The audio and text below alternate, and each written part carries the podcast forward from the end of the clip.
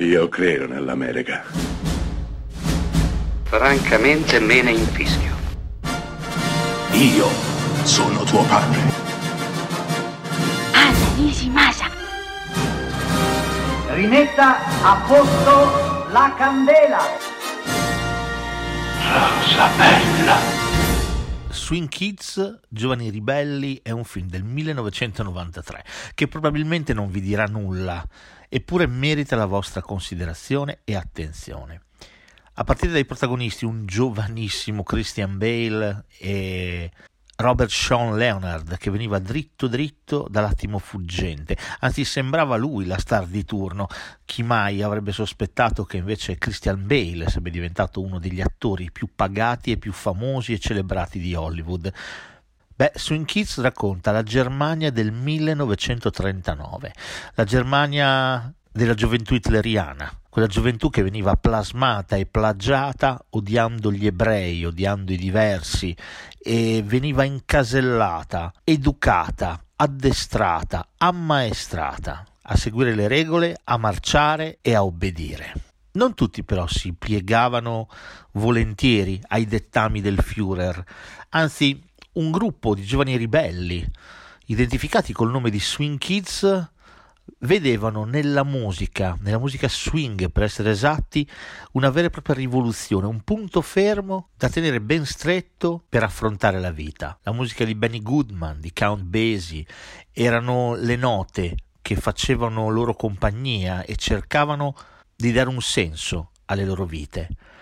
Beh, Swing Kids racconta tutto questo, lo fa, lo fa in modo assolutamente tiepido, prende certo posizione, non disdegna la lacrima facile, non disdegna la scena, magari emozionale e di nuovo facile, però lo fa con sincerità, con grande sincerità. Prende un gruppo di protagonisti giovanissimi e li mette di fronte a qualcosa di enorme, la storia.